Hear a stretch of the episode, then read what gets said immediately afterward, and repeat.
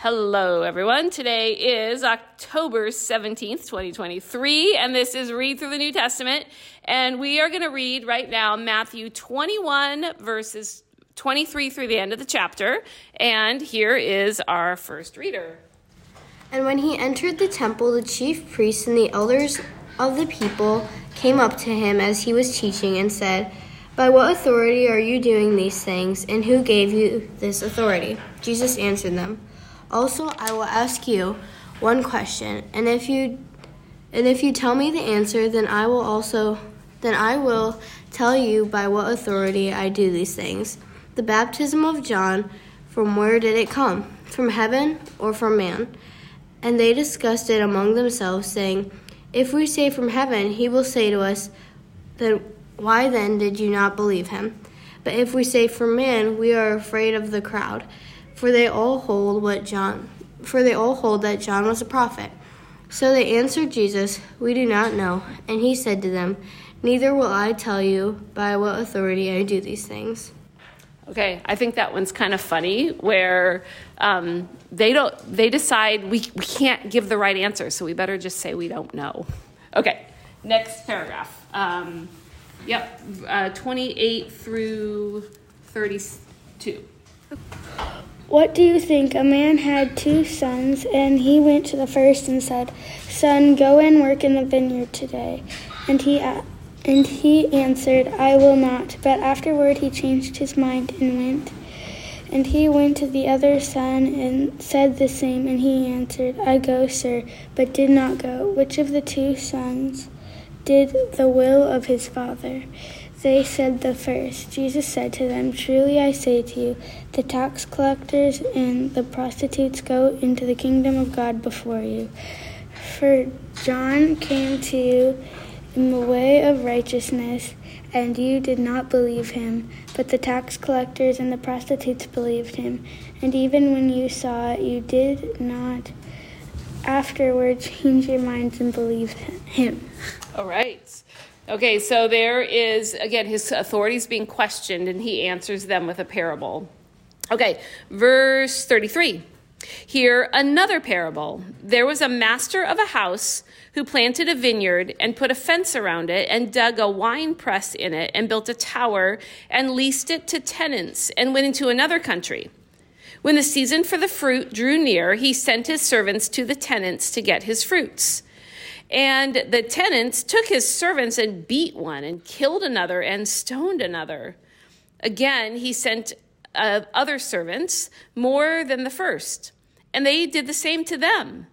Finally, he sent his son to them, saying, They will respect my son.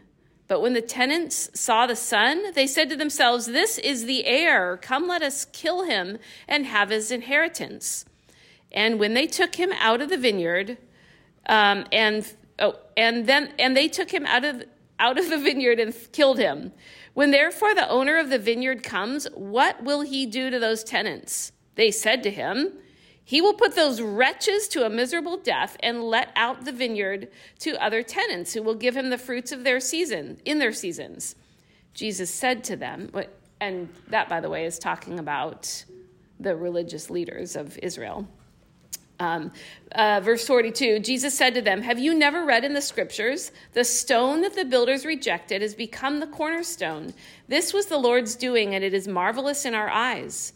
Therefore, I tell you, the kingdom of heaven will be taken away from you and given to a people producing its fruits. And the one who falls on this stone will be broken to pieces, and when it falls on anyone, it will crush him.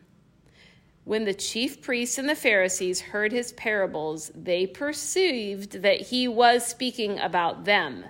And although they were seeking to arrest him, they feared the crowds because they held him to be a prophet. Now we're going to read Acts 26. Here's our first reader. So Agrippa said to Paul, You have permission to speak for yourself. Then Paul stretched out his hand and made his defense. I consider myself fortunate that it is before you, King Agrippa. I am going to make my defense today against all the accusations of the Jews, especially because you are familiar with all the customs and controversies of the Jews. Therefore, I beg you to listen to me patiently. Okay, and something to know about Herod is he actually is Jewish. He doesn't believe much of it, but he actually is Jewish, so he understands some of these things. That's what Paul's telling him. My manner of life from my mouth, spent from the beginning among my own nation and in Jerusalem, is known by all the Jews. They have known for a long time, if they are willing to testify, that according to the strictest, strictest strictest party of our religion, I have lived as a Pharisee. And now I stand here on trial because of my hope in the promise made by God to our fathers, to which our twelve tribes hope to attain as they earnestly worship night and day. And for this hope I am accused by the Jews, O king. Why is it that thought incredible by any of you that God raises the dead. Okay, so he's reminding them that he was a very strict Pharisee. So he's a very Jewish Jew. Um, okay, verse 9. I myself was convinced that I ought to do many things in opposing the name of Jesus of Nazareth. He's going to go through his testimony again. Um, and I did so in Jerusalem. I not only locked up many of the saints in prison after receiving authority from the chief priests, but when they were put to death, I cast my vote against them. And I punished them often in all the synagogues and tried to make them blaspheme. And in raging fury against them, I persecuted them even to foreign cities. In this connection, I journeyed to Damascus with the authority and commission of the chief priests. At midday, O king, I saw on the way a light from heaven, brighter than the sun, that shone around me and those who journeyed with me. And when we had all fallen to the ground, I heard a voice saying to me in the Hebrew language, Saul, Saul, why are you persecuting me? It is hard for you to kick against the goads. And I said, Who are you, Lord? And the Lord said, I am Jesus, whom you are persecuting.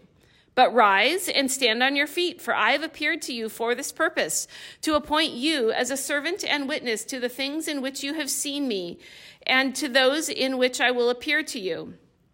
Delivering you from your people, delivering you from your people and from the Gentiles, to whom I am sending you to open their eyes, so that they may turn from darkness to light and from the power of Satan to God, that they may receive forgiveness of sins and a place among those who are sanctified by faith in me. So he just told his conversion story right there and how Jesus actually called him and what he told him to do. Okay, verse 19. Therefore, O King Agrippa, I was not disobedient to the heavenly vision but declared first to those in Damascus, then in Jerusalem, and throughout all the region of Judea, and also to the Gentiles, that they should repent and turn to God, performing deeds in keeping with their repentance. For this reason, the Jews seized me in the temple and tried to kill me. So he's saying, I'm just being obedient to that heavenly vision that I was given. And for this, the Jews are trying to kill me. Um, okay, so to this day, I have all, I have had the help that comes from God, and so I stand here testifying both to small and great, saying nothing but what the prophets and Moses said would come to pass. That Christ, that the Christ must suffer, and that by being the first to rise from the dead, he would proclaim light to our, both to our people and to the Gentiles. And as he was saying these things in his defense, Festus, the governor, said with a loud voice, Paul, you are out of your mind. Your great learning is driving you out of your mind. But Paul said, I'm not out of my mind, most excellent Festus, but I am speaking true and rational words. For the king knows about these things, because King Agrippa is Jewish. Um, the king knows about these things, and to him I speak boldly. For I am persuaded that none of these things has escaped his notice, for this has not been done in a corner. King Agrippa, do you believe the prophets? I know that you believe. And Agrippa said to Paul, In a short time, would you persuade me to be a Christian? And Paul said, Whether short or long, I would to God that not only you, but all who hear me this day might become such as I am except for these chains. Then the king rose, and the governor and Bernice, and those who were sitting with them. And when they had withdrawn, they said to one another, This man is doing nothing to deserve death or imprisonment. And Agrippa said to Festus, This man could have been set free if he had not appealed to Caesar.